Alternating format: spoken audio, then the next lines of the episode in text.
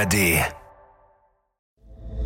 Hallo und herzlich willkommen zu einer neuen Podcast-Folge. Diese Folge könnt ihr, wie übrigens alle Folgen, immer auch in der ARD Audiothek anhören. Fünf Minuten vor dem Tod. Der Das Ding Kriminalpodcast mit Luisa und Jost. Und diese Folge, die ist heute mal ganz anders als unsere normalen Folgen, in Anführungszeichen. Wir haben nämlich eine Kleinigkeit zu feiern, ein Jubiläum. Genau, das ist jetzt einfach schon unsere hundertste Folge und dafür haben wir uns was für euch überlegt. Heute erzählen wir ausnahmsweise mal keinen echten Kriminalfall, sondern haben ein paar Gäste eingeladen. Wir machen heute ein großes QA und wollen damit 100 Folgen Kriminalpodcast feiern. Dafür konntet ihr uns auf Instagram eure Fragen schicken und die geben wir heute an unsere Expertinnen und Experten weiter. Bei mir im Studio in Stuttgart ist dafür schon die Rechtsmedizinerin Dr. Melanie Hohner. Und zugeschaltet aus einem SWR-Studio in Kaiserslautern sind jetzt Kriminalermittler Roland Morzig und Pressesprecher und auch Polizist des Polizeipräsidiums Westpfalz, Bernhard Christian Erfurt. Kennen wir beide hier schon aus dem Podcast. Herzlich willkommen an Sie beide. Hallo. Hallo. Und in Baden-Baden, bei mir hier im Studio, bin ich nicht allein, sondern unsere Anwältin und Justizexpertin Elena ist auch da. Hi. Elena, unsere Hörerinnen und Hörer, die kennen dich sehr gut, würde ich behaupten. Ja, du Uh. klärst regelmäßig unsere Fragen hier im Podcast, die wir eben so zu Justiz und dem Rechtssystem haben. Gibt es eine Folge aus deinem Kopf jetzt raus, die dir besonders in Erinnerung geblieben ist, warum auch immer? Oh, das ist eine gute Frage. Das sind so viele Folgen, Mensch. Ich das gewusst Ja, hätte, ich 100, mich jetzt ne? ja, ja, 100, ja. Meistens sind es ja wirklich die letzten, die ich so ähm, durchgeschaut habe.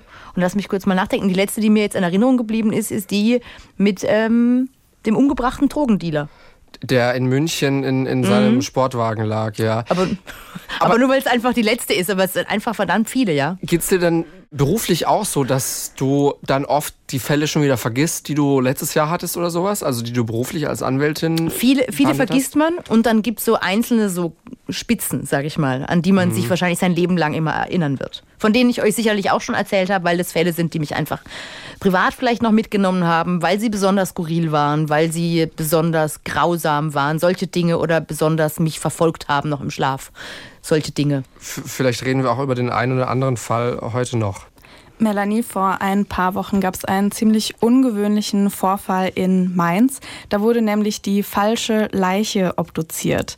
Ist dir sowas auch schon passiert? Also wir haben verschiedene Mechanismen, wie wir sozusagen verhindern, dass sowas passiert. Das ist ja auch strafrechtlich relevant. Ähm, Wir bekommen ja die Leichen häufig angeliefert vom Bestatter und der Bestatter identifiziert uns gegenüber und sagt, das ist Herr oder Frau so und so.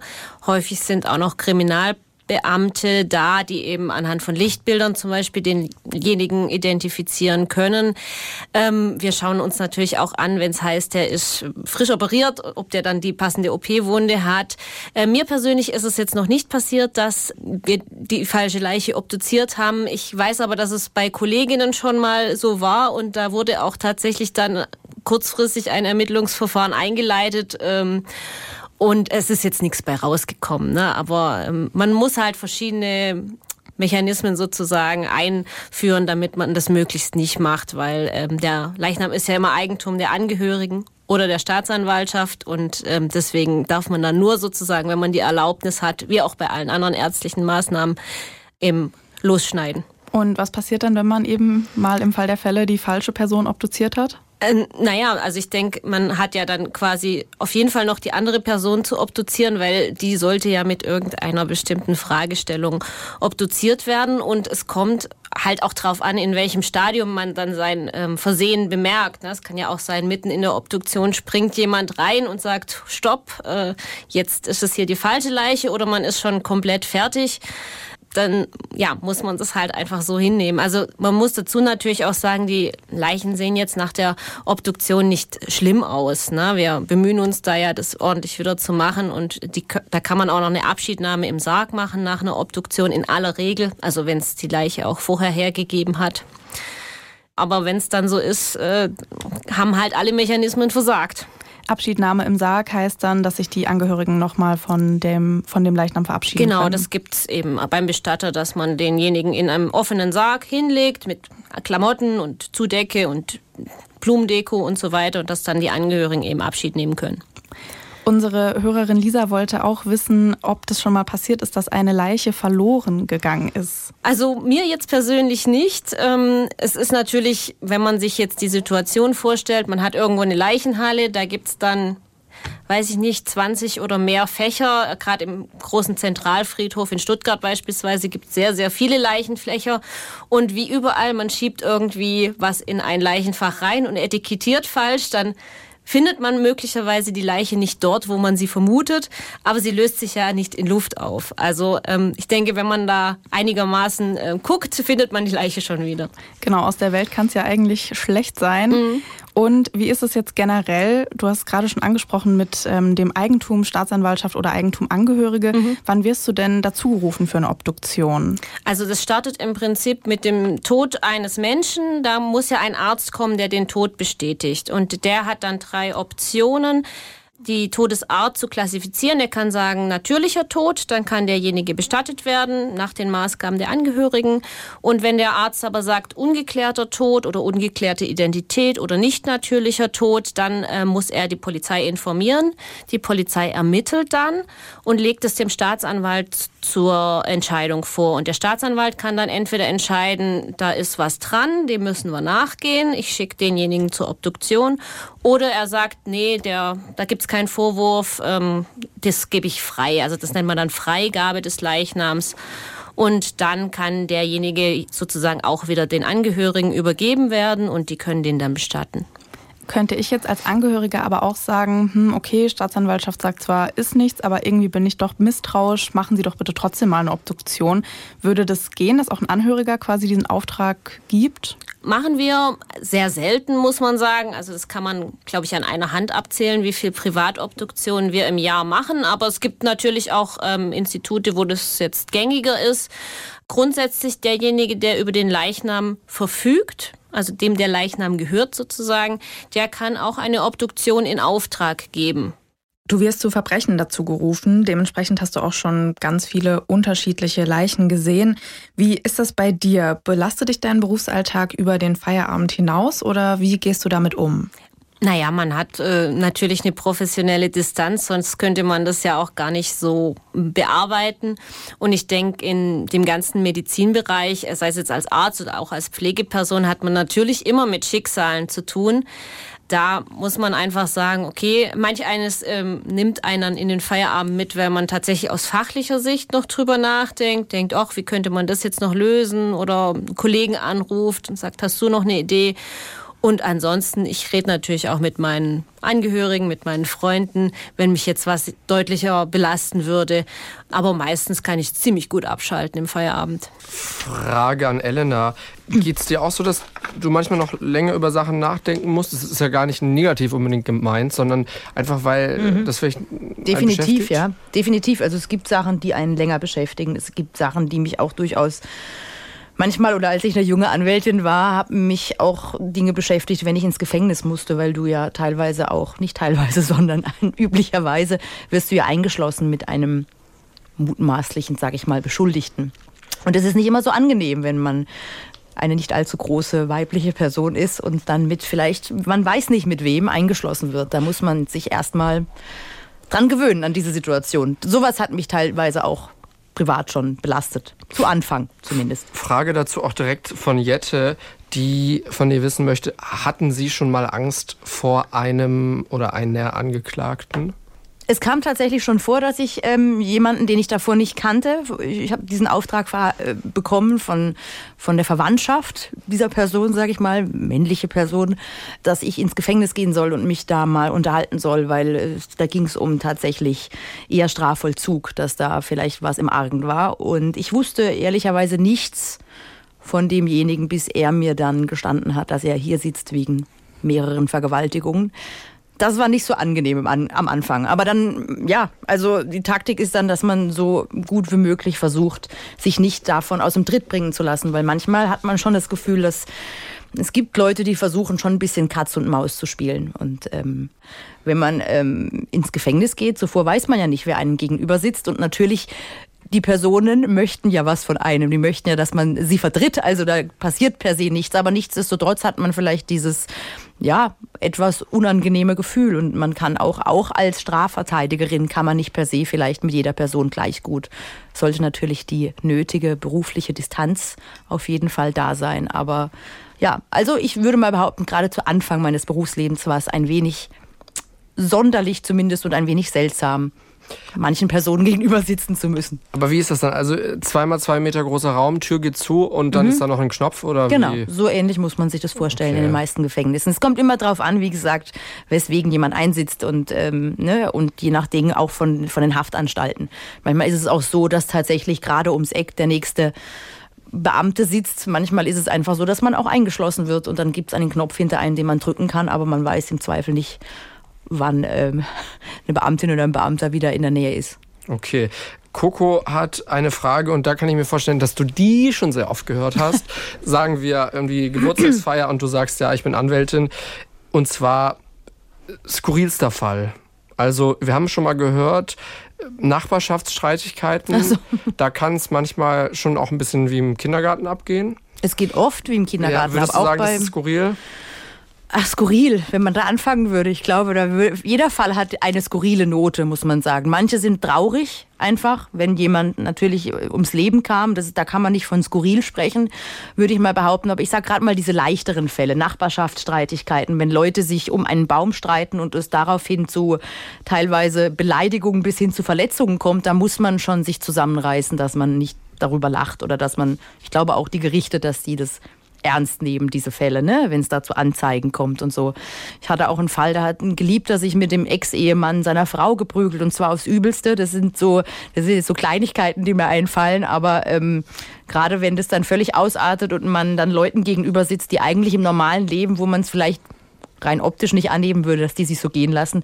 Das sind dann schon sehr skurrile Fälle und da muss man, glaube ich, auf beiden Seiten, die Gerichte als auch die Anwälte oder die Staatsanwaltschaft sich sehr zusammenreißen, dass man da nicht erstmal lacht. Die Frage würde ich direkt mal an Herrn Erfurt weitergeben, Pressesprecher vom Polizeipräsidium Westpfalz. Gab es da Fälle, die so besonders skurril waren, dass Sie da auch nach Feierabend vielleicht doch noch ein bisschen grinsen mussten? Klar, es gibt nicht nur die tragischen Geschichten und die schrecklichen Ereignisse, es gibt auch wirklich schöne Geschichten, ja, wo ich Tage später noch, noch schmunzeln muss oder man sich mit den Kollegen noch mal drüber unterhält. Ich habe da so eine Geschichte aus Speyer.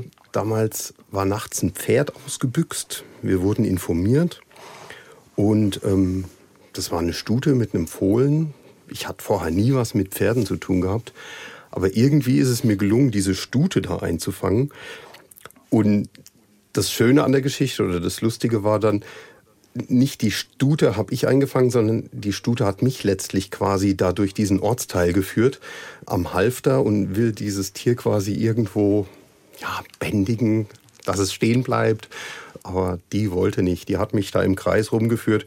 Gut, dann haben wir es so gelöst. Äh, die Stute führt mich durch Speyer und die Kollegen ermitteln, wer ist den Besitzer des Tiers.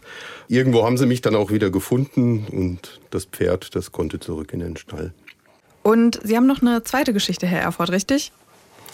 Ja, auch ähm, eine Geschichte aus Speyer. Das war meine erste Dienststelle. Ähm, da bin ich mit einem Kollegen nachts auf Streife gewesen und wir fahren durch das Altpörtel. Und da steht ein Mann nackt, nachts, nackt am Altpörtel, ganz eng ans Mauerwerk gepresst, ähm, so als wollte er da drin verschwinden. Und wir haben uns natürlich gefragt, was macht denn der da mitten in der Nacht und dann nackt und haben den Streifenwagen gewendet ja, und noch bevor wir quasi ihn stoppen konnten, ist er davongerannt. Wir haben dann in der Umgebung auch noch gesucht und dann haben wir ihn auch tatsächlich wiedergefunden, immer noch nackt, diesmal in einem Hauseingang, ganz eng an die Tür gepresst und als wollte er sich unsichtbar machen. Wir haben den jungen Mann dann kontrolliert und ja, letztlich hat sich herausgestellt, der hat eine Wette verloren. Der hat, die Wette kenne ich nicht, der Wetteinsatz war jedenfalls, ähm, dass er einmal nachts nackt durch das Altpörtel laufen soll. Ja, das hat er dann gemacht. Wir haben ihn nach Hause gebracht. Ähm, das Lustige dabei ist, fragen Sie jetzt mal einen nackten Mann, der nichts dabei hat, nach seinen Ausweispapieren. Klar, der wird jetzt nicht damit gerechnet haben, dass ausgerechnet jetzt genau, die Polizei ja. vorbeikommt. also das war so eine Geschichte, wo wir noch lange drüber spunzeln mussten, auf jeden Fall. Kommen wir nochmal zurück zu dem Pferd. Sie haben schon gesagt, Sie hatten davor nichts mit Pferden zu tun. Da wollte nämlich auch jemand wissen, ob man nicht in der Ausbildung so ein bisschen darauf vorbereitet wird, weil es kann ja immer mal sein, dass man bei einem Einsatz vielleicht auch auf eine Kuhweide muss oder eben auf eine Pferdekoppel. Und wie geht man dann mit diesen Tieren um? Also lernt man das in der Polizeiausbildung oder ist das da gar kein Thema? Also eine Kuh hatte ich jetzt noch nicht, aber Hunde, Katzen, Entenfamilien Explizit lernt man das in der Polizeiausbildung nicht, aber wir haben auch Polizeidiensthundeführer, die werden in dem Umgang mit Hunden geschult, die sind da trainiert. Ja, und wenn wir irgendwas mit Hunden haben oder auch mit tatsächlich gefährlicheren Hunden, dann rufen wir die Kollegen dazu und die unterstützen. Wenn es um eine Kuh geht, ähm, da findet sich immer eine Kollegin oder ein Kollege, die sich traut, auch mal eine Kuh einzufangen, vielleicht weil es in der Familie Landwirtschaft gibt. Bei anderen Tieren, ich denke jetzt mal Krokodile, Alligatoren, so irgendwas, da würde ich dann doch auf jeden Fall einen Spezialisten dazu rufen. Das Gute ist ja, Alligatoren gibt es in der Westpfalz nicht ganz so oft, zum Glück. Ähm, wenn wir nochmal bei Hunden bleiben, wir haben auch eine Frage bekommen zum Thema Leichen und Spürhunde. Wie trainiert man einen Spürhund oder einen Polizeihund, um zum Beispiel eine Leiche zu finden oder um auch zum Beispiel Drogen zu finden oder Sprengstoff? Das könnte Ihnen jetzt ein Polizeidiensthundeführer wahrscheinlich besser beantworten. Ich versuche es trotzdem mal. Beim Leichenspürhund, da riechen die Hunde den Verwesungsgeruch. Wenn wir eine Wasseroberfläche nehmen und da soll jetzt in diesem See eine Leiche liegen, ähm, dann steigen da kleine Luftbläschen auf und das nimmt der Hund wahr. Trainiert wird er dann tatsächlich auch mit Proben aus der Rechtsmedizin oder aus der Pathologie. Das funktioniert natürlich auch mit anderen Stoffen, mit Rauschgiften, mit Sprengstoffen. Ähm, immer wenn der Hund diesen einen bestimmten Stoff riecht, dann kriegt er eine Belohnung. So, das gefällt ihm natürlich, das motiviert ihn, weil er genau weiß, wenn ich diesen einen Geruch unter vielen anderen Gerüchen erkenne, dann kriege ich ein Leckerli oder dann spielt mein Herrchen mit mir und das macht mir Spaß. Das heißt, letztlich merkt sich der Hund das. Jetzt rieche ich Drogen. Ah, wenn ich die finde, gibt es ein Leckerli. Und dann hat er Spaß bei, bei seiner Arbeit und ja, wir profitieren davon. Das heißt aber auch, dass jeder Hund zuständig ist für eine andere Substanz, also Leichenspürhunde, Drogenspürhunde und so weiter. Ja, die Hunde in Rheinland-Pfalz, die haben eine Doppelqualifikation, nenne ich es einfach mal. Sie sind Schutzhunde und eben dann auch Spürhunde, die können spezialisiert werden, alle auf einen bestimmten Stoff. Drogenspürhund, Sprengstoffspürhund, Leichenspürhunde. Es gibt Brandmittelspürhunde. Es gibt auch mittlerweile Hunde, die riechen ja, Datenträger, USB-Sticks. Wie das funktioniert, weiß ich nicht. Und es gibt auch Hunde, die können tatsächlich Banknoten erschnüffeln. Und Schutzhund heißt, die schützen dann ihr Herrchen oder ihr Frauchen? Genau, die schützen ihr Herrchen, ihr Frauchen. Ähm, die sind natürlich auch trainiert, im Notfall zu beißen oder zu schubsen, heftig zu stoßen, wenn sie den Maulkorb aufhaben. Das ist, sag ich mal, so die Grundausbildung eines Polizeihundes. Jetzt bildet die Polizei in Rheinland-Pfalz nicht nur Hunde aus, sondern auch Menschen. Können Sie für uns mal so eine Ausbildung bei der Polizei bei Ihnen ganz grundsätzlich beschreiben? Da gibt es viele Möglichkeiten, sich für einen Beruf bei der Polizei zu entscheiden. Also wir haben IT-Kriminalisten, wir haben Techniker, wir haben Kolleginnen und Kollegen in der Verwaltung. Sie können bei uns Hubschrauberpilot werden, Bootsführer. Wir haben Ärzte im polizeiärztlichen Dienst. Wir haben aber auch die Einsatzkräfte eben der Schutz- und Kriminalpolizei. Also viele, viele Bereiche, wo Spezialisten gefragt sind. Und klar ist die Ausbildung zur Polizistin, zum Polizisten anspruchsvoll. Das ist ein Studium, das dauert drei Jahre. Ähm, da gibt es fachtheoretischen Anteil und es gibt auch Praktika bei der Schutz- und bei der Kriminalpolizei. Also sprich, während des Studiums wird man theoretisch und praktisch einfach auf die ersten Jahre im Polizeieinzeldienst vorbereitet. Ja, unterm Strich sehr abwechslungsreich. Jeden Tag haben wir mit Menschen zu tun, erleben Neues. Da sind schöne Dinge dabei, da sind oft Ereignisse dabei, die ja, ein schnelles, konzentriertes Handeln erfordern. Wer sich dafür den Polizeiberuf interessiert, der kann bei uns einfach mal ein Schülerpraktikum machen. Das kann man anfragen auf der Internetseite der Polizei Rheinland-Pfalz. Wir haben Einstellungsberater, die können da auch ja, richtig professionell, besser als ich das jetzt kann, informieren, ähm, was da Studieninhalte sind und wann welche Praktika stattfinden. Melanie, viele Menschen haben ja Angst vor dem Tod. Und es ist auch irgendwie so ein Thema, das in der Gesellschaft gar nicht so wirklich großartig besprochen wird. Also vielen Menschen ist es unangenehm. Also habe ich zum Beispiel so das Gefühl. Aber bei dir ist es ja so, du arbeitest jeden Tag mit Leichen. Also der Tod gehört ja mehr oder weniger zu deinem Alltag. Also wie stehst du zu dem Thema? Also das stimmt, es begegnet einem jeden Tag und man obduziert auch mindestens einmal die Woche jemand, wo man denkt, okay, der könnte jetzt im selben Alter sein oder in derselben beruflichen oder gesellschaftlichen Situation oder so. Also das, was ich daraus ziehe, ist einfach, dass man sagt, okay, äh, man sollte Dinge nicht zu dolle aufschieben, weil dann hat man einfach, man merkt manchmal ist das Leben so schnell vorbei, Verkehrsunfall, Treppensturz, was auch immer. Da lebt man vielleicht ein wenig bewusster wenn man einfach ähm, das sieht, dass das Leben halt auch schnell vorbei sein kann. Aber wie gesagt, man muss ähm, da auch mit Distanz rangehen. Wenn man sich jetzt von jedem Todesfall runterziehen lassen würde und da emotional mitschwingen würde, wäre man da vielleicht auch falsch im Beruf. Ich finde, ich habe jetzt keine Scheu oder so vor dem Tod und kann auch jedem abraten, da jetzt irgendwie zu sehr Angst davor zu haben. Dann nimm uns doch vielleicht gerne mal mit in deinen Obduktionsraum. Wenn du eine Leiche vor dir hast, was siehst du da alles? Also was sind das so für Rückschlüsse, die du daraus ziehen kannst anhand dem Zustand, in dem die Leiche ist? Mhm. Also das ist natürlich eine sehr allgemeine Frage. Es kommt natürlich auch immer darauf an, was ist es jetzt für ein Fall. Bei manchen ähm, Fragestellungen, zum Beispiel Verkehrsunfall oder Sturz aus großer Höhe, fangen wir schon damit an, dass wir die Kleidung anschauen und da schauen, was gibt es eben für Spuren an der Kleidung, Risse, Abschürfungen oder Spurenantragungen. Dann gucken wir uns ähm, die Leiche von außen an. Das heißt, wir schauen einmal von Kopf bis Fuß. Eben gibt es Hautverfärbungen, Schürfungen oder äh, Perforationen, also Stich oder Stichlücken oder Rissquetschwunden. Teilweise kann uns auch schon die Hautfarbe was darüber sagen, was mit demjenigen passiert ist. Also wenn der zum Beispiel extrem blass ist, kann man sagen, okay, der hat viel Blut verloren. Oder ähm, es gibt bestimmte Totenfleckfarbe, da kann man sagen, oh, das könnte was mit Kohlenmonoxid sein. Also da kann man auch von außen schon einiges sehen.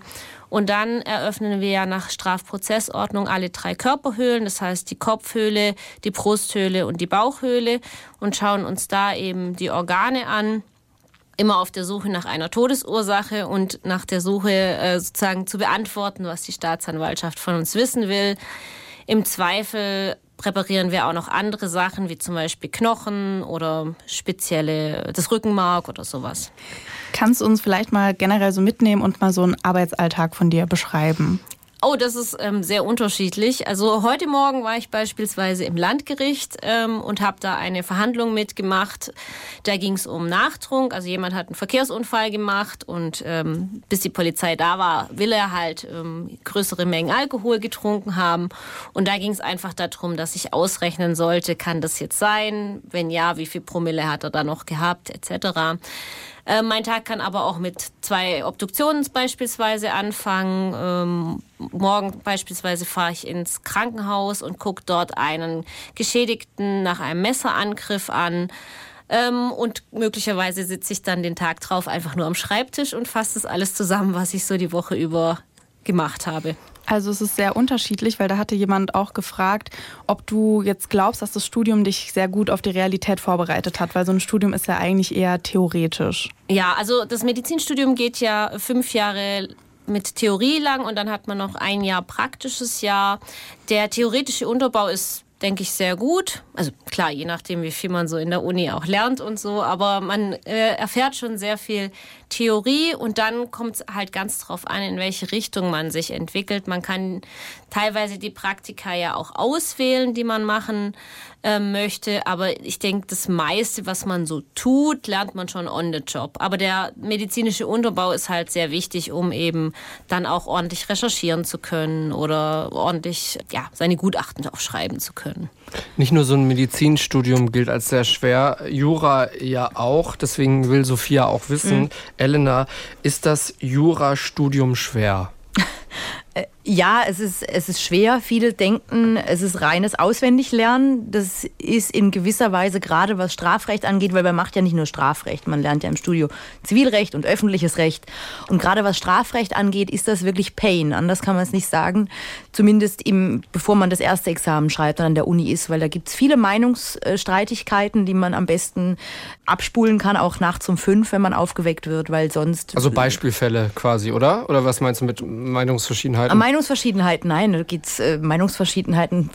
Juristen können sich darüber die Köpfe so, einschlagen, ob das jetzt Täterschaft oder ah, Teilnahme mh. war oder ob jemand tatsächlich, ne, also ob, ob er Täter war oder ob er bei dem Mord nur als Beihilfe tätig war, quasi. Über sowas kann man sich den Kopf einschlagen. Man kann sich darüber ein, den Kopf einschlagen, ob das jetzt Vorsatz oder Fahrlässigkeit war. Da gibt's unterschiedliche Meinungsstreitigkeiten dazu. Und das muss man alles lernen, ja, vor dem ersten Examen. Und dann sitzt man an diesem ersten Staatsexamen und schreibt, so war das bei mir, in zwei Wochen, ich glaube, es waren sechs oder sieben Klausuren. Zwei in Strafrecht, Zivilrecht, auch, glaube ich, drei und dann zwei im öffentlichen Recht. Und darüber entscheidet quasi, ob du die letzten vier Jahre, ob du dein Studium bestehst oder nicht. Und bist du jemand, die gut auswendig lernen kann? Das dachte ich immer, aber Strafrecht äh, belehrt nee. einen eines Besseren, weil man darf ja auch nicht vergessen, das ist ja diese Klausuren, die man am Ende schreibt in diesem Examen, die bestehen ja nicht nur aus diesem auswendig gelernten Abgefragten, sondern du hast einen Fall, den du erstmal durchblicken musst und diesen Fall musst du lösen und musst zeitgleich auch noch die ganzen Meinungsstreitigkeiten am besten mit einarbeiten, damit du ein Problembewusstsein, damit die Korrekturen sehen, du hast ein Problembewusstsein, du hast Jura verstanden, du weißt, wie man einen Fall löst. Das also das war für mich, wie gesagt, bis zum ersten Examen an der Uni fand ich es ganz furchtbar Jura. Und dann habe ich glücklicherweise, dann macht man ja Referendariat an einem Landgericht, an Oberlandesgericht und wird dann verschiedenen Stationen zugeteilt. Unter anderem darf man auch mal als Staatsanwalt arbeiten oder am Zivilgericht, ähm, im öffentlichen Recht, bei einem Regierungspräsidium und schreibt am Ende dieser dieser Zeit, dieses Referendariats, nochmal ein Staatsexamen, das dann aber sehr viel praktischer ist, wie ich finde, weil dann schreibt man halt mal, versetzt man sich in die Lage eines Richters und schreibt mal ein Urteil also es macht es auch nicht leichter, aber man hat endlich mal Einblick in die Praxis, was man während des Studiums eigentlich nicht hat. Während des Studiums ist es wirklich stures Lernen, teilweise auswendig lernen und vor allem verstehen, wie alles aufgebaut ist. Aber es passt an der Stelle sehr gut, was Matthias wissen möchte von mhm. dir. Warum wird man Strafverteidiger? Also ich kann jetzt nur für mich sprechen. Ne?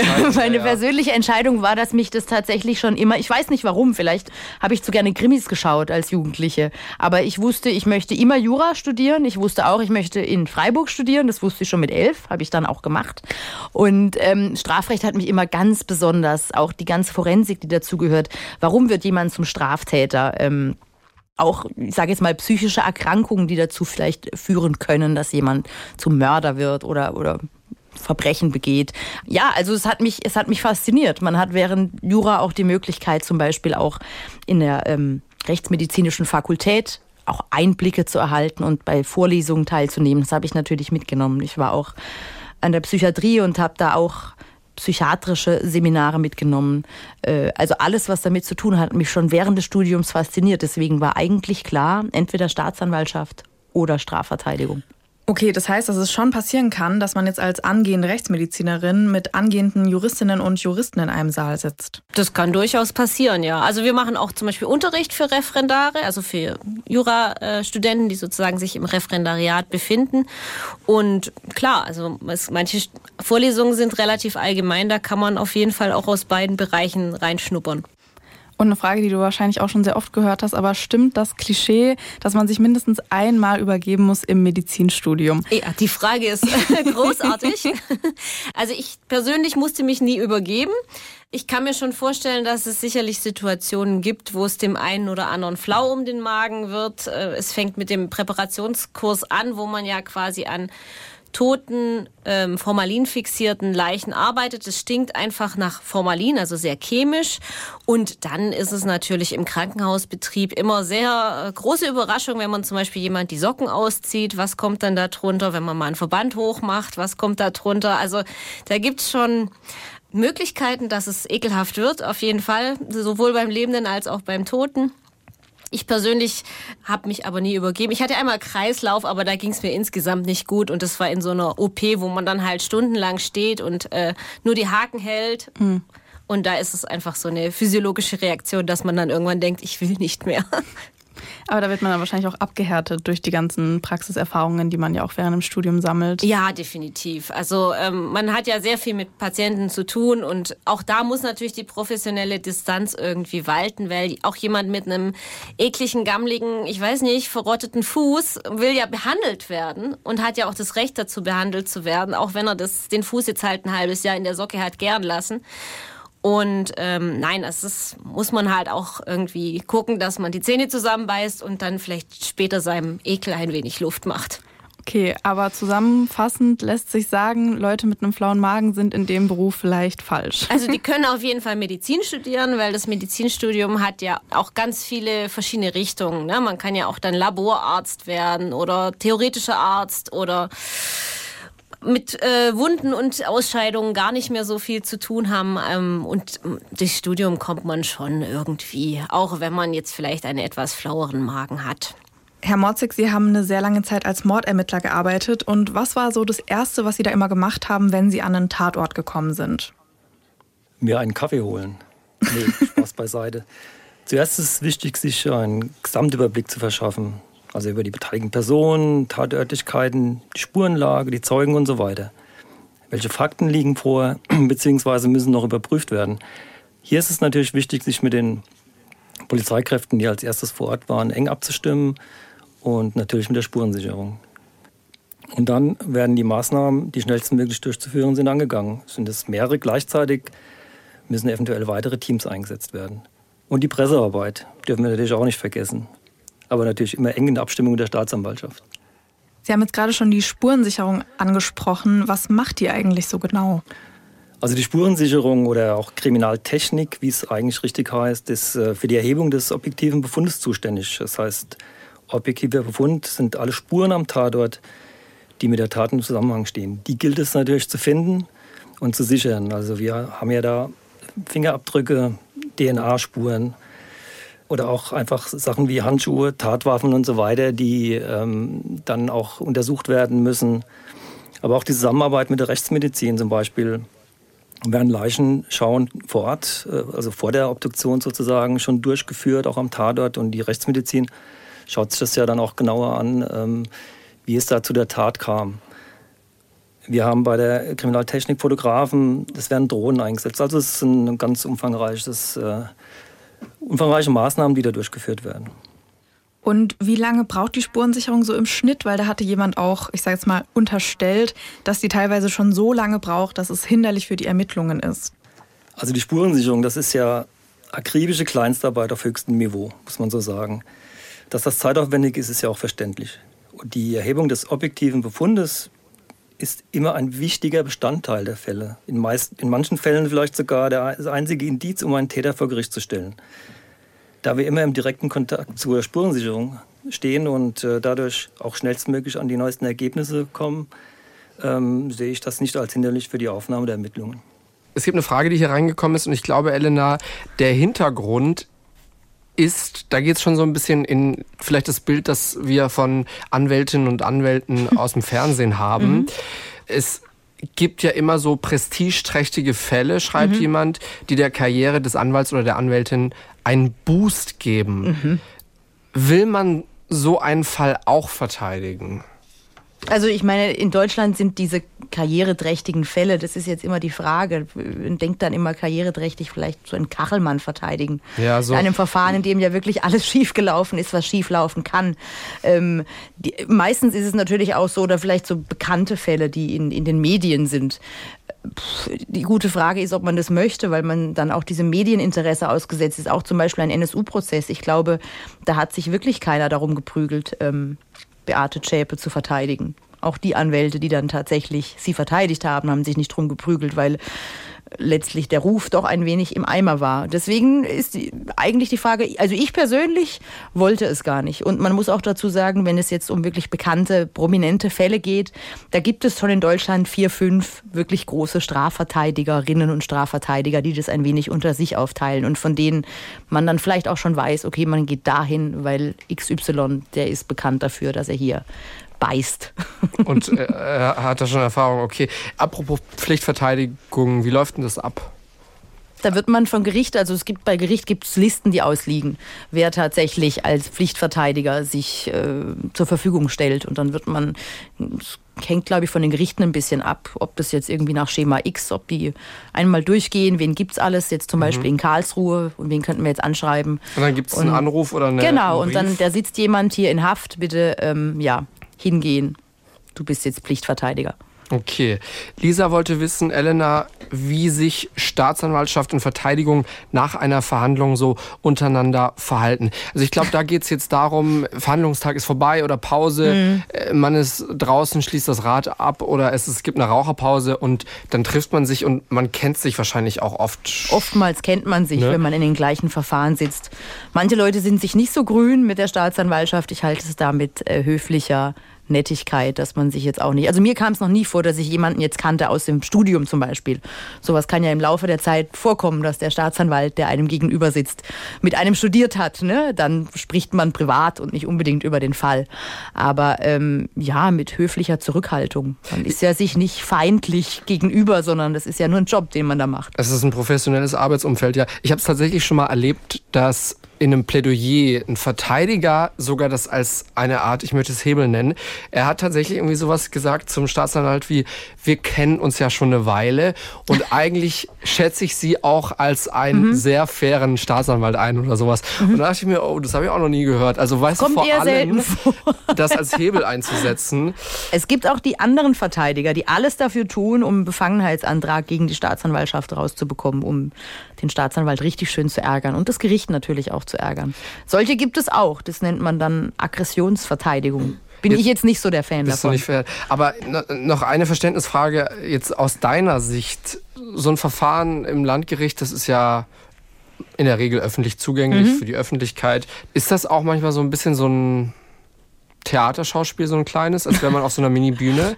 Für manche Verteidiger sicherlich würde ich behaupten. Es gibt da bestimmt welche. Und natürlich ist es auch ein bisschen, wenn jetzt jemand noch nicht bei Gericht war, ihr habt es ja jetzt schon ein paar Mal gesehen, aber auch jeder hat die Möglichkeit, man muss natürlich rausfinden, wann die Verfahren stattfinden. Aber wenn jemand da Interesse hat, kann er jederzeit ans Landgericht und kann sich hinten als Zuschauer reinsetzen und dann sehen, wie am Ende des Tages ich sage Tage, aber wenn es um einen Mord geht, um ein schweres Verbrechen, dann wird teilweise mehrere Monate verhandelt. Aber ähm, am Ende dieser Verhandlungen stehen ja die jeweiligen Plädoyers und das ist schon ein bisschen Theaterschauspiel, weil natürlich man steht auf, wenn man dran ist und hält sein Plädoyer und das muss natürlich irgendwie auch überzeugend sein für das Gericht und man möchte natürlich alles auch drin haben, was einem wichtig erscheint und warum eben der Mandant, sage ich mal, oder äh, der Angeklagte in dem Fall es nicht sein kann. Deswegen, das ist schon ein bisschen Schauspiel, ja. Man hat ja auch eine Robe an, also ne, ja. ne, damit man auch unterscheiden kann, wer ist da Beteiligter und wer ist tatsächlich jetzt nur Zuschauer. Hast ähm, du eine oder mehrere? Ich habe tatsächlich nur eine Robe, aber. Gibt es da verschiedene Größen? Glücklicherweise gibt es verschiedene Größen, gibt okay. Spezialgrößen, weil sonst würde ich ja wirklich aussehen wie ein Kartoffelsack. Wie schwer ist so eine Robe? Die ist super leicht. Die ja. ziehst du, also die ziehst du drüber. Es gibt noch so bestimmte, kommt auch immer drauf an. Also beim Landgericht sowieso und bei Strafverfahren hat man die anzuhaben. Aber man sagt normalerweise auch, dass man das, das kommt noch hinzu, dass du was Weißes unten drunter haben sollst. Ähm, Ach so, ja. Dass man das auch wirklich, also deswegen, das ist schon ein bisschen auch in Deutschland wie ein, wie ein Schauspiel. Aber ist das dann auch wie so ein Knopf, der umgelegt wird? Also äh, wie wenn hier das Rotlicht angeht, im Sinne von jetzt geht's hier los, jetzt bin ich in der Rolle? Ja, ja, man ist dann schon auch sehr konzentriert. Weil man hat ja diese paar Minuten manchmal nur, je nachdem wie groß das Verfahren ist, auch ein bisschen länger.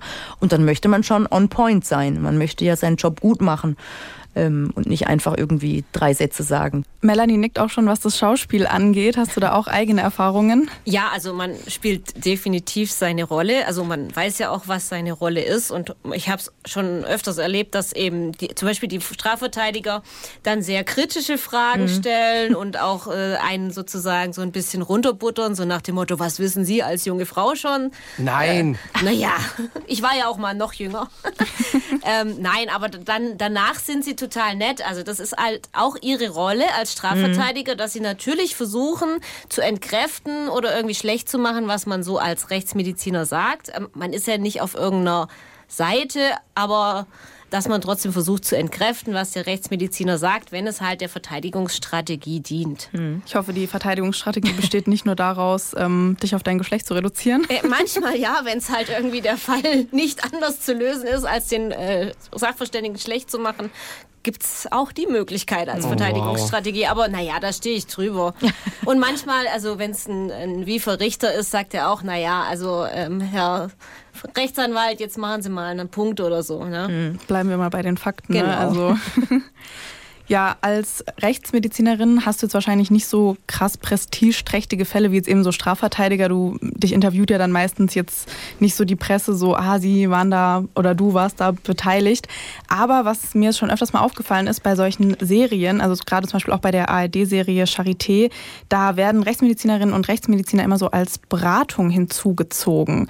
Wäre das was für dich oder wurdest du da vielleicht sogar schon mal angefragt? Ähm, ja, das passiert schon, äh, dass sozusagen, wenn eben in der Stadt Stadt ein, so ein Funkstudio oder sowas ist, dass die dann bei der örtlichen Rechtsmedizin anrufen und irgendwelche Fragen stellen. Also hatte ich auch schon, dann hieß es, ja, wie sieht denn die Senat aus und wie sieht die denn am Rücken aus und äh, wie schminken wir das denn und macht das und das Sinn? Das kommt schon vor, ähm, dass man da eben insoweit beratend tätig ist. Allerdings habe ich es auch schon oft erlebt, dass man dann was sagt und ich sag mal, Fürs Fernsehen ist es aber besser, wenn es anders ist und dann ist es halt doch nicht so wie in der Realität, aber das ist auch okay. Herr Morzig, äh, wir wissen, Sie haben lange als Mordermittler gearbeitet und Sie hatten es sicherlich auch mit einer Vielzahl an verdächtigen Personen zu tun. Und passend dazu wollte unsere Hörerin Tabitha wissen, wie Sie es schaffen, sich nicht direkt auf eine Person als Hauptverdächtigen oder Hauptverdächtige festzulegen. Ich glaube, da spielt so ein bisschen der Gedanke rein, dass wenn man irgendwie frisch an an einem Fall ist, erstmal äh, nach links und rechts, geradeaus und nach hinten guckt, quasi überall und alle Spuren verfolgt. Was sagen Sie? Ja, das ist richtig. Aber Grundsatz aller polizeilichen Ermittlungen ist ja auch immer in alle Richtungen zu ermitteln. Das heißt auch bei verdächtigen Personen nicht nur belastendes, sondern auch eventuell entlastendes äh, Material zu ermitteln oder aufzufinden. Hier ist natürlich innerhalb des Ermittlungsteams wichtig, sich das auch immer wieder klar zu machen. Wichtig ist auch, denke ich, offen zu sein für Meinungen oder Ideen anderer und das nicht als Kritik oder seine eigene Arbeit zu sehen. Also ich denke, das mit der Offenbleiben klappt bei uns sehr gut. Jetzt haben Sie ja ganz viele verschiedene Fälle in Ihrer Karriere erlebt. Und gab es da auch mal Fälle, die Sie noch so nach Feierabend beschäftigt haben? Ja, natürlich gibt es den einen oder anderen Fall, der, der einen länger beschäftigt das ist halt auch ganz unterschiedlich und hängt auch immer von den Gesamtumständen ab. Ähm, wenn es zum Beispiel um Kinder oder jüngere Menschen geht und man selbst Kinder hat, ist das natürlich schon was, was, was einen länger beschäftigen kann. Also ich denke, jeder muss da seine eigene Methode finden. Ähm, bei mir ist das so, da meine Frau auch Polizistin ist, kann ich mit ihr über solche Sachen reden. Das hilft mir schon ganz schön. Aber auch mit meinen beiden Hunden oder beim Sporttreiben schaffe ich es immer ganz gut abschalten zu können. Gleichzeitig gibt es aber auch innerhalb des Polizeipräsidiums Westpfalz hier bei uns äh, auch geschulte soziale Ansprechpartner, an die man sich wenden kann, äh, wenn man da merkt, dass äh, einem etwas belastet. Jetzt ist Polizist oder Polizistin ja kein ungefährlicher Beruf und gerade in der letzten Zeit hat man auch immer wieder so also von Anfeindungen gegen Polizisten und Polizistinnen gehört und Herr Erfurt jetzt mal an Sie gefragt, bekommen Sie von Ihren Kolleginnen und Kollegen mit, dass die teilweise Angst haben, auf einen Einsatz zu fahren? Angst gehört ja, finde ich, grundsätzlich irgendwie immer dazu.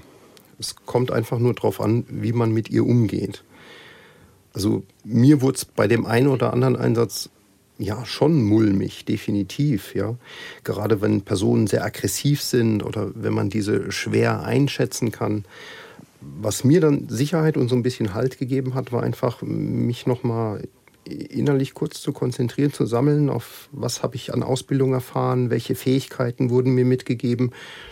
Und ein ganz wichtiges Punkt sind natürlich die Kolleginnen und Kollegen, die einem hier die Rückendeckung geben das war so mein Weg, mit Angst umzugehen. Und ähm, ich muss sagen, da bin ich auch bislang eigentlich ganz gut mitgefahren. Das hat gepasst. Was wäre denn so eine Situation, wo Sie sagen würden, okay, da habe ich jetzt echt Respekt vor? Oh, Respekt habe ich vor allem vor großen Hunden. Auf Streif hatte ich da immer ein Leckerli dabei. Und wenn das nicht funktioniert hat, dann habe ich doch lieber mal einen Kollegen oder eine Kollegin der Diensthundestaffel dazu gerufen, die sich dann um das Tier kümmern konnten. Luisa, wollen wir an der Stelle auch mal ganz kurz aus dem Nähkästchen plaudern. Es war nicht das Land Rheinland-Pfalz, aber wir waren beide mal in Baden-Württemberg bei einer Hundeführerstaffel. Erinnerst du dich noch? Ich erinnere mich sehr gut an diesen dunklen Tag in meiner Reporterinnenkarriere. Oh, oh. Und ich meine, das, das war natürlich nur jetzt Erfahrungen, die wir sammeln konnten. Aber irgendwie war es doch schon, dass mindestens jedem, mindestens jedem zweiten Beamten da äh, bei der Hundeführerstaffel, bei der wir waren, ein Teil, zumindest ein Teil eines Fingers gefehlt hat. Und das war aber irgendwie für die auch gar kein Problem, oder Luisa? Ja, also ich muss sagen, ich bin halt auch jemand, ich hatte früher schon Angst vor großen Hunden. Es hat sich schon gebessert, aber wo wir dann so den Auftrag bekommen haben, dass wir da hingehen sollen, war ich auch sehr froh, dass Joost äh, sich dann beißen lassen musste, also halt mit so einem Schutz, ne, wie da halt auch geübt mhm. wird. Aber ja, also wir waren dann doch sehr erstaunt. Die hatten teilweise auch Fotos eben von ihren Verletzungen uns dann gezeigt. Aber das war für die alles, also ja, so nach dem Motto, gehört zum Job dazu. Das fand ich schon auch bewundernswert. Also nach dem ersten Kratzer wäre ich da wahrscheinlich raus gewesen. Ich habe mich trotzdem sehr sicher gefühlt, weil also dieser Armschutz, den man da bekommt, so, damit die da reinbeißen, das war so dick. Also da habe ich mich mhm. total sicher gefühlt. Und die mein Gott, waren die gut erzogen. Also da äh, Respekt. Die haben ihre Tiere auf jeden Fall äh, total unter Kontrolle gehabt. Aber ich glaube, Luisa, du kannst es einfach sehr nachfühlen, was Herr Erfurt da beschreibt. Ne? Auf jeden Fall. Wir haben eine Frage von der Hörerin Coco. Das schließt so ein bisschen an. Was wünschen Sie sich? Äh, was sollte in Zukunft besser laufen? Ich glaube, das ist vielleicht auch so ein bisschen in die Richtung Respekt vor Polizisten und Polizistinnen gemeint. Äh, was, was ist Ihre Antwort, Herr Erfurt? Mein Wunsch wäre so in der Zukunft dieser gegenseitige Respekt. Nicht nur, was ja oft beklagt wird, der Respekt gegenüber Einsatzkräften, sondern einfach der Respekt von Mensch zu Mensch untereinander in der Gesellschaft. Ich denke, das wird vieles, vieles erleichtern, wenn wir uns da einfach mehr Respekt und Verständnis entgegenbringen. Und jetzt wieder zurück zur Polizei. Ich glaube, das würde auch den ein oder anderen Einsatz der Polizei einfach überflüssig machen. Der würde dann nicht stattfinden, wenn wir respektvoller, verständnisvoller miteinander umgehen. Herr Erfurt, es gibt immer wieder mal den Vorwurf, die Polizei würde Racial Profiling betreiben.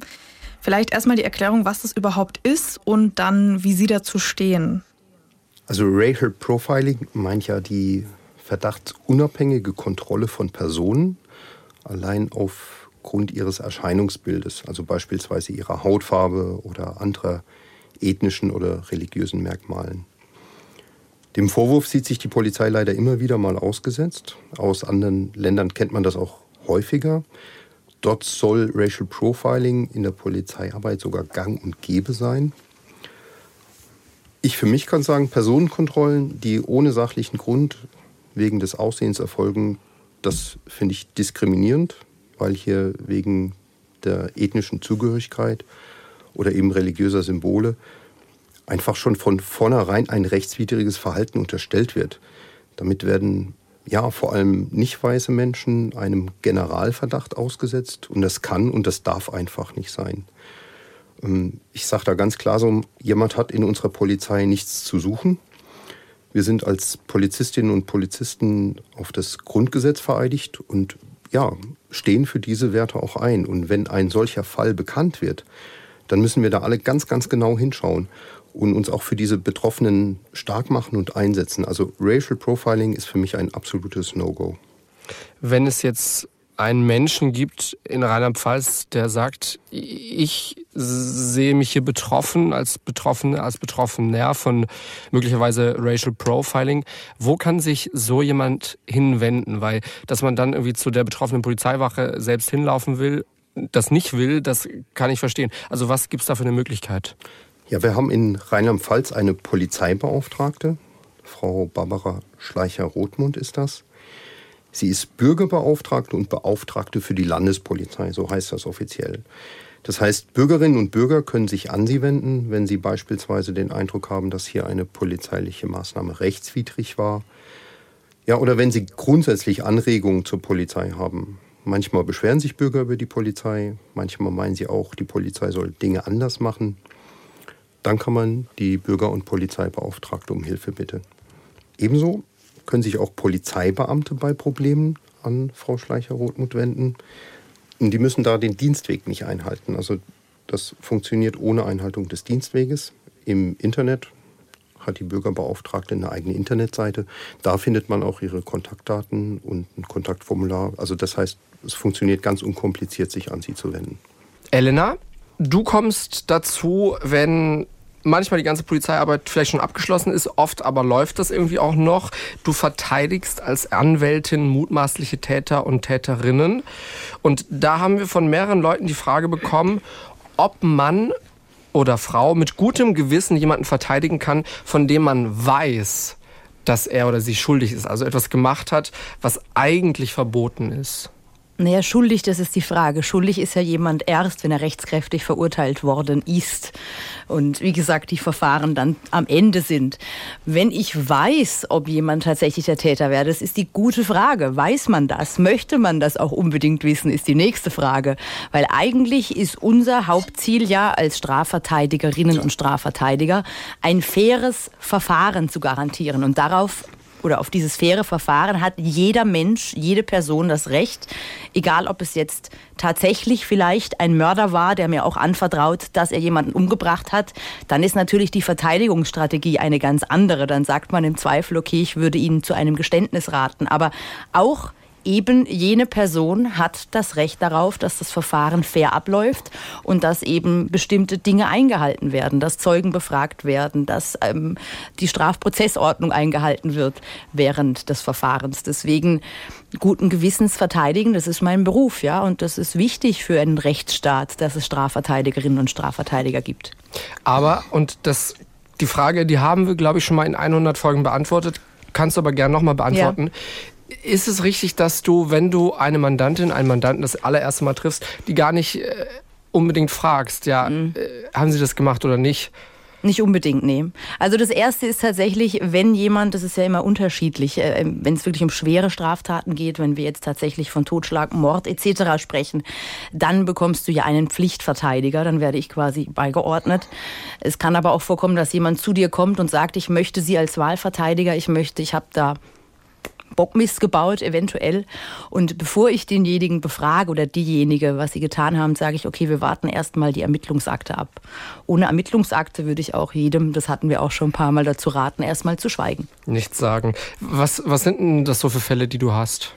Unterschiedlich, tatsächlich. Ich muss dazu sagen, ich bin ja auch, ich war in einer groß, was heißt größeren, in einer Strafverteidigerkanzlei, da war ich die einzige Frau.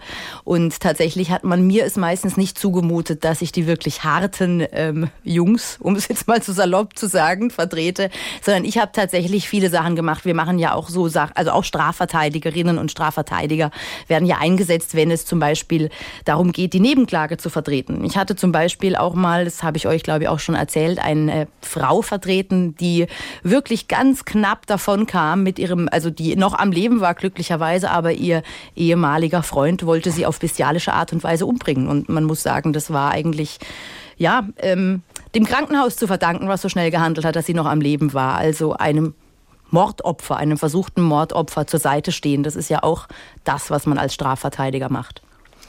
Jetzt gab es eine Frage Polizei ermittelt, Staatsanwaltschaft erhebt Anklage, dann kommt es zu einer Verurteilung.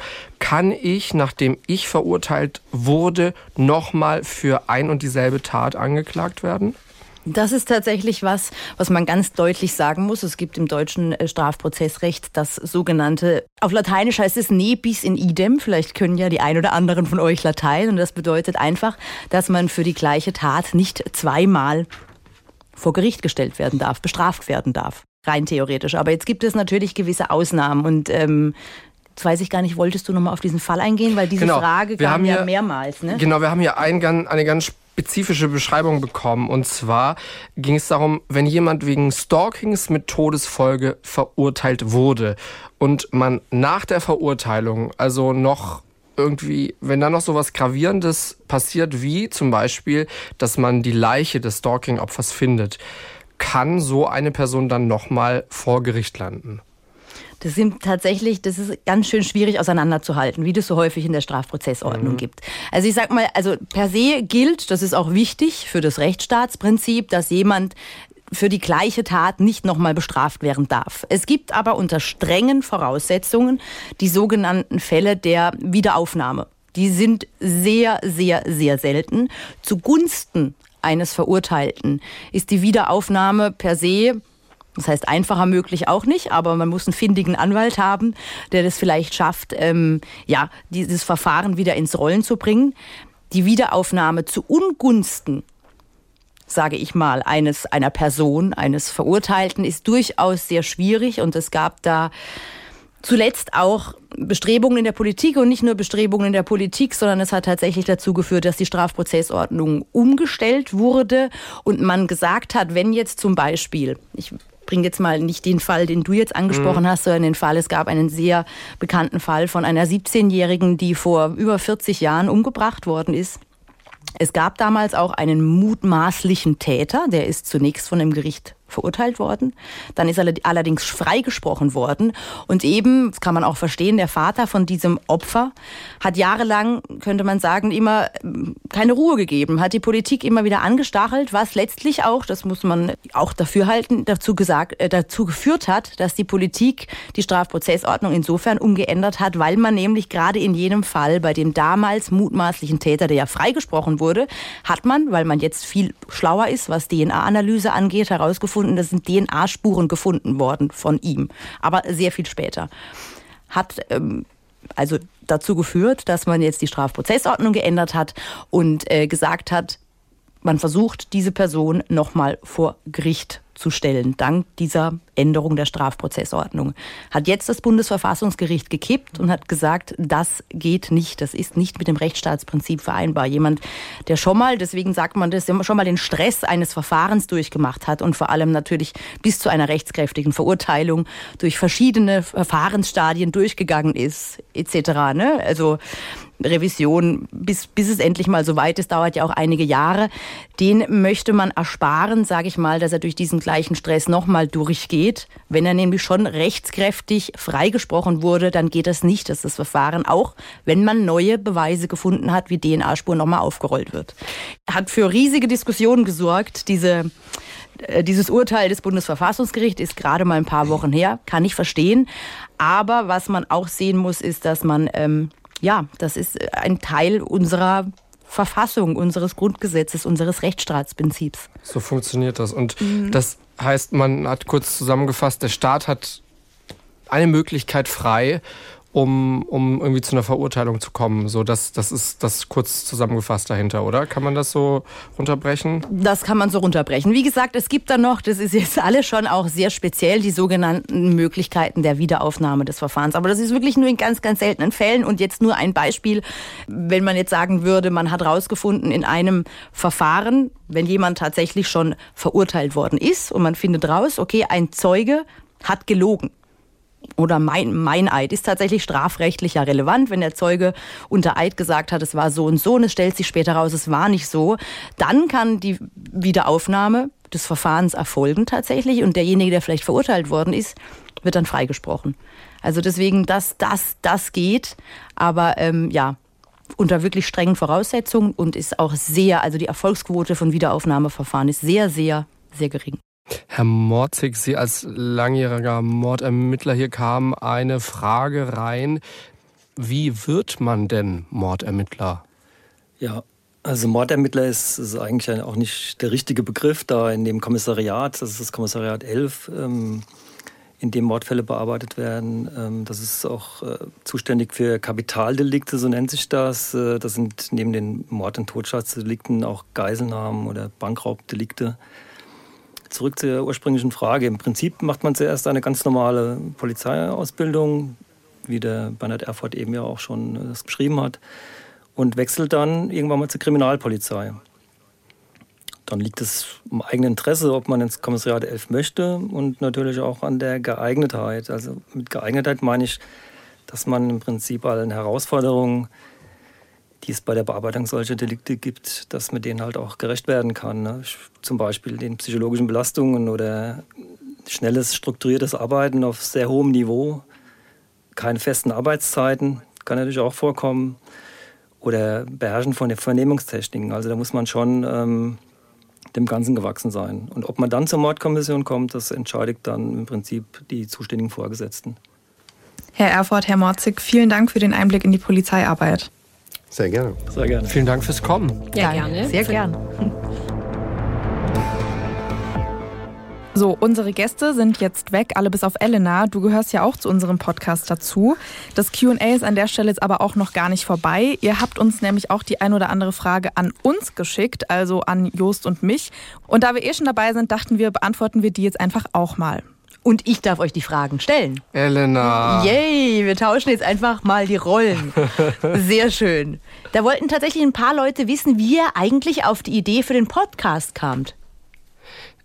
Da saßen wir in meinem alten Wohnzimmer in einer Wohnung, in der ich jetzt nicht mehr wohne. Und ich habe Luisa gefragt, ob sie Lust auf sowas hätte. War das so? Ich glaube, du hast mich tatsächlich in der SWR-Kantine gefragt. Ah, okay. Sehr romantisch. ja, ich weiß, ne? Quasi Candlelight-Dinner. Oh, wow. Aber wir haben dann in deinem Wohnzimmer eben genauer darüber gesprochen, was das dann für ein Podcast sein sollte. Also worauf wir Lust haben und wie wir uns das so genau vorstellen.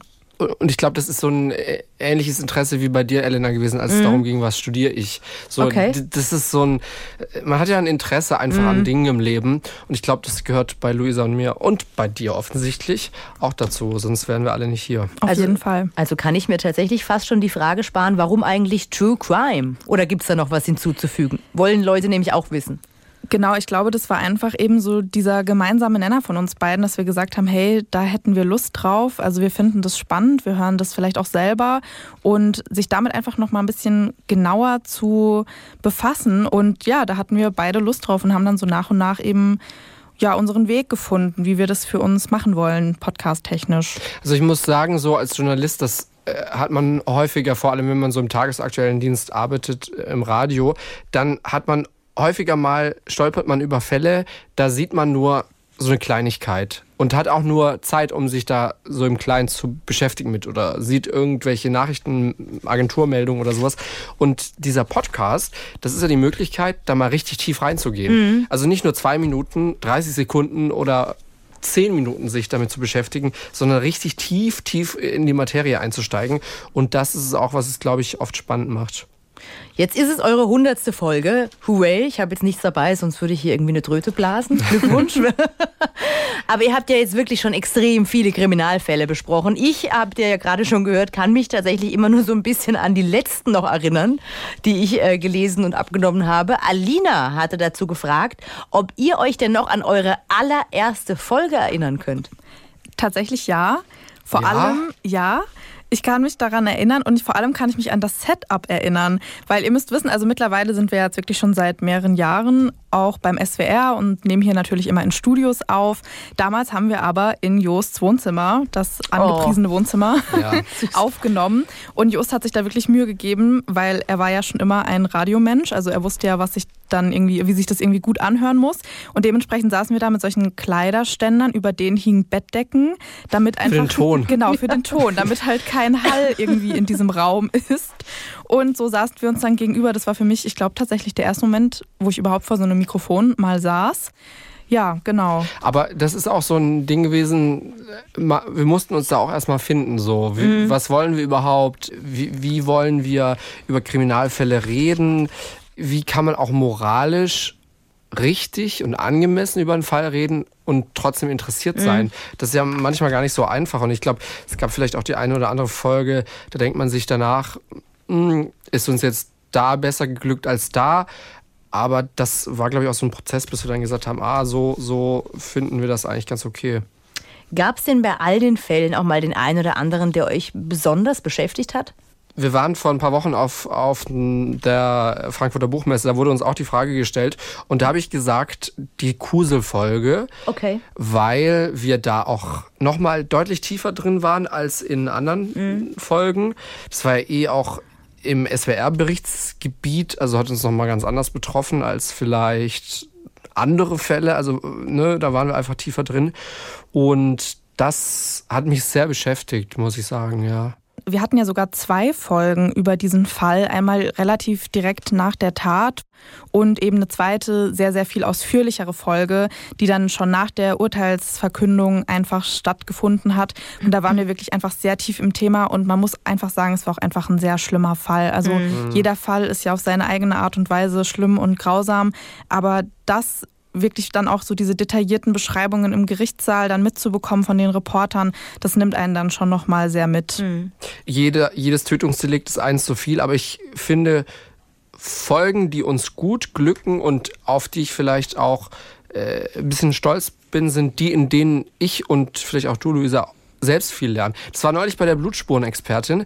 Mein Gott, habe ich da viel Neues gelernt. Und da denke ich mir, da denke ich dann auch noch eine Weile drüber nach manchmal. Habe ich auch oft. Hm. Ich finde eh, unsere Expertinnen und Experten, da kann man immer wahnsinnig viel mitnehmen. Also ich hoffe, bei dem QA ging es euch jetzt genauso, dass ihr einfach noch ganz viel mitnehmen konntet aus dieser Welt. Und ich lerne auf jeden Fall bei jedem Interview noch was dazu. Elena, du bist schuld, dass wir schlauer sind als noch vor oh, drei Jahren. Das freut mich. Du bildest uns. Ja. Bildungsauftrag erfüllt. Sehr Jawohl, schön. Check. Haken dran. Ihr habt hier auch große Fans aus Dänemark. Tami, die schickt nämlich Grüße aus Dänemark und möchte wissen, wie lange denn braucht, bis so eine Folge fertig ist. Das ist ganz unterschiedlich. Also es fängt damit an, dass wir uns auf einen Fall einigen und sagen, da geht es nämlich auch wieder ums Lernen. Hey, darüber haben wir noch nicht gesprochen, da können wir dieses und jenes lernen. Und es gab jetzt eine Folge, die demnächst rauskommt, Isa, genau, da haben wir einen besonderen Gast. Genau, den wollen wir jetzt noch nicht verraten. Den wollen wir noch nicht verraten, aber er ist sehr bekannt und hat früher auch mal bei der Sting gearbeitet. Mhm, Wer wollen wir nicht verraten? Und das, das hat lang gedauert, weil wir auch ewig lange recherchiert haben und ewig lang erstmal nicht auf den Fall einigen konnten. Lag gar nicht mal an ihm, sondern an uns. Und äh, es gibt Fälle, die, die gehen schneller und es gibt ja Fälle auch, in, für die waren Luisa und ich schon im, im Gerichtssaal und dann äh, dauert es auch mal vier, fünf Monate, eher vier vielleicht, bis dann so ein Fall draußen ist. Wenn ihr euch jetzt für euren Podcast an dieser Stelle was wünschen dürftet, was wäre das? Also natürlich, dass ihr uns nach wie vor fleißig weiter hört, dass noch ganz viele neue Hörerinnen und Hörer dazukommen. Und worauf ich mich echt freue, was für mich so ein kleines Highlight ist, also Jos hat ja vorhin schon die Buchmesse angesprochen. Da wurden wir interviewt und haben auch so eine kleine Mini-Live-Folge, nenne ich jetzt mal, ähm, gemacht, aber auch nicht aufgezeichnet. Das war eher so ein Teaser für eine Folge, die danach irgendwie, ich glaube, die Woche drauf erschienen ist. Und wir sind jetzt aber ja, tatsächlich heute in einem Monat, wenn die Folge rauskommt, am 3. Februar, sind wir auf dem SWR Podcast Festival. Da könnt ihr euch immer noch die Tickets sichern und uns dann mal live sehen. Und da freue ich mich wahnsinnig drauf. Und wenn ich mir was wünschen dürfte, dann, dass wir sowas noch ganz oft machen dürfen. Also, ja. Was für eine Überleitung, meine Damen und Herren. Jetzt können wir einpacken. Sehr schön. In Mannheim wird das sein, ja. Genau, also falls das dagegen kommt, ähm, dann freuen wir uns wahnsinnig, wenn wir euch da sehen, ja. Luisa und Just zum Anfassen nah. Wünschst du dir noch irgendwas, Elena? Was ich mir noch wünsche, dass es noch lange so weitergeht und natürlich ähm, immer mehr Leute euch, uns kennen und den Podcast kennen und Fans werden. Also ich muss mal ganz kurz sagen, also ich, ich kenne Elena schon länger, als es einen Podcast gibt. Und ähm, immer, also wir sehen uns vielleicht einmal im Monat, oder? Mm, ja. Ja. Elena kommt immer so mit Schwung ins Studio rein oder wartet auch oft auf mich. Muss man auch dazu sagen, Och. dass sie vor der Tür steht oder schon im Studio sitzt und auf mich wartet. Jeder, der mit Just zusammengearbeitet hat oder zusammenarbeitet, kennt. Aber das ist dann, Elena, mit Elena ist es immer immer instant schön einfach. Es ist, als es würde an so einem grauen Januartag einfach plötzlich die Sonne aufgehen. Oh. Ich weiß, es hört sich jetzt schleimig an, ne? Ich freue mich. Es kommt wirklich von. Ich bin fast von, so rot von, wie dieses On-Air-Zeichen. Oh. von ganz tiefem Herzen. Also, ähm, die, na, und das ist so ein kleiner Moment, der gibt mir richtig viel. Also, weißt du, hm? ich gehe dann danach, wenn ich dann Feierabend habe, fahre ich so beschwingt nach Hause und äh, das dauert dann ja immer nur kurz, dass wir uns sehen. Aber das war so, oh, das war schön. Ah, freut mich sehr. Okay. Ich sehe euch auch immer sehr gerne, muss ich sagen. Und ja, deswegen sage ich ja, hoffentlich geht es so weiter. Ja, da kann ich mich nur anschließen. Ich muss sagen, wir sehen uns ja meistens leider eher nicht. Wir hören uns, mhm. weil ich bin ja in Stuttgart und die beiden in Baden-Baden. Aber ich freue mich auf jeden Fall immer, wenn wir uns hören. Ja, und hoffentlich auch bald mal wieder sehen. Das kriegen ja. wir auch hin. Mhm. Essen gehen oder sowas. Luisa, die komm mal Folge, her. Große ja, ja. Podcast-Essen, genau. muss Luisa ja auch noch- zahlt. Also das sehe ich ja jetzt nicht so ganz. Das ist ja immer noch unser Podcast, nicht nur meiner. Ne? Ich muss euch noch zwei wichtige Fragen stellen, bevor wir zum Ende kommen. Und zwar hat Sabrina eine Frage geschickt. Die möchte nämlich wissen, wie ihr jeweils auf eure Jobs kamt. Ob ihr schon immer ins Radio wolltet, beziehungsweise Journalistinnen, Journalisten werden wolltet. So. Also ich wollte als Kind erstmal Kinderärztin werden und Oh. später Chirurgin. Was ganz anderes. Ja, tatsächlich, was irgendwie, also gerade so das Chirurginnen-Ding, das kam dann durch Grey's Anatomy, also so eine Arztserie. Also eigentlich Melanie Hohner. Genau. Dr. Melanie Hohner. Das hätte auch ich sein können, nein, Spaß. ähm, genau, aber so ab der 10. Klasse, also ich habe als Kind auch schon sehr gerne so Geschichten geschrieben und ab der 10. Klasse habe ich dann irgendwie festgestellt, hey, so dieses Schreiben, das macht mir irgendwie total viel Spaß und dann habe ich nach dem Abi auch ein Praktikum bei einer Zeitung gemacht und habe dann festgestellt, hey, auch so mit Leuten reden und so die Geschichten von denen mitbekommen und Interviews führen und Geschichten von anderen Leuten irgendwie lebendig und erlebbar machen, fand ich irgendwie total spannend und wollte dann eben unbedingt das auch studieren und das habe ich dann auch gemacht. Und ja, durch mein Praxissemester bin ich dann letztendlich beim SWR gelandet und es macht mir immer noch sehr viel Spaß. Bei mir kann man es kurz zusammenfassen, ich bin einfach nur ein Nerd. Radio-Nerd, da bin Was ich. heißt das? Du, ich, das 15, 16 fange- habe ich plötzlich angefangen, Radio ganz cool zu finden.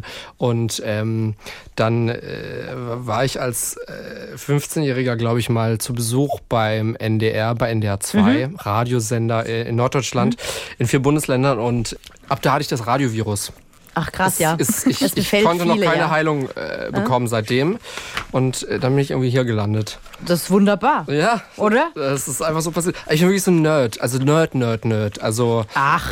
Doch, doch. Ja, doch, also ja, doch. ich Stimmt, meine, du hast ein eigenes Studio zu Hause. Ja, auch ein Das kleines spricht, Studio zu schon, das spricht Ja. schon so ein bisschen und ja, ich meine, diese ganzen Tondiskussionen am Anfang, wie wird der Ton perfekt, die kamen ja auch nicht von ungefähr, ne? Also So. Aber dafür klingt es auch hervorragend. eben, also ich hoffe, ihr ähm, wisst das alle wertzuschätzen, Jetzt- wie, wie gut die Qualität hier ist. Aber hallo. Jetzt die, zu guter Letzt die wohl wichtigste Frage für viele von euren Hörerinnen und Hörern. Wie geht's euren Pflanzen? Ich habe mich so über diese Frage gefreut, ohne Witz. Also, wenn ihr uns hört, dann wisst ihr, dass wir immer diesen Pflanzen oder immer, aber manchmal diesen Pflanzentalk am Ende von unserer Nachbesprechung machen oder halt in unserer Nachbesprechung und dass es halt auch einfach so von euch so gut angenommen wird und wir mittlerweile schon ganz viele Memes und Reels zugeschickt bekommen, wo es um Pflanzen geht und Pflanzentipps und ihr seid auch immer voll am Start, wenn wir irgendwie Hilfe brauchen. Also, man erinnere sich an das Trauermückengate. Oh ja. Ja. Und zu dieser Frage, um jetzt mal auf die eigentliche Frage zurückzukommen, ähm, meine eine Pflanze hat tatsächlich gerade Trauermücken und ich probiere jetzt fleißig alle eure Tipps aus, um zu gucken, wie die dann hoffentlich bald wieder weggehen. Könntest du da nochmal so ein Service-Posting machen für Instagram? So, das hat wirklich funktioniert, Leute. weil dann könnte ich mir das abspeichern, weil ich, das kommt, der nächste Traummückenbefall kommt. Im einen geht's unspektakulär gut. Gegossen wurden sie jetzt nicht in den letzten zwei Wochen. Ich, ich versuche Und die Katzen lassen die in Ruhe, die Pflanzen? Nee, die, äh, die schnuppern manchmal so dran. Aber es wird Und- nicht mal eben Beinchen gehoben und Nee, so. nee, nee, nicht. nee, nee, eigentlich nicht. Wie geht's denn deinen Pflanzen, Elena? Ich Das frag würde mich, jetzt ich noch mal habe einen, ich hab einen Kaktus im Keller, der blüht und gedeiht. Aber der blüht sogar, obwohl er im Keller Ja, steht. um ehrlich zu sein, habe ich diesen Kaktus von meiner Mutter geerbt und ich wusste nicht, dass, dass es den immer noch im Keller gibt. Und ich tue nichts. Ich mache für diesen Kaktus 1A nichts.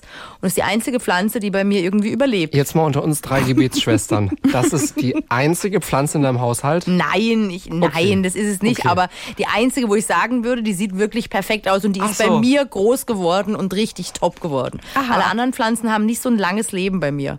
und das, Schau obwohl du gar mal. nichts machst. Also, Deswegen Kaktus genau das Richtige für mich.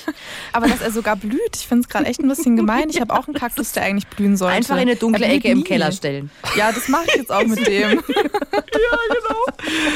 Oh, wow. Liebe Leute, vielen Dank für 100 Folgen. Das Ding Kriminal-Podcast, fünf Minuten vor dem Tod. Wir sind auch in zwei Wochen mit der 101. Folge wieder für euch da. Schreibt uns jederzeit gerne. Wir freuen uns ehrlich doll. Manchmal schreiben Leute auch an Elena, leiten wir immer weiter. Ah, ja, Ja. freue ich mich auch drüber.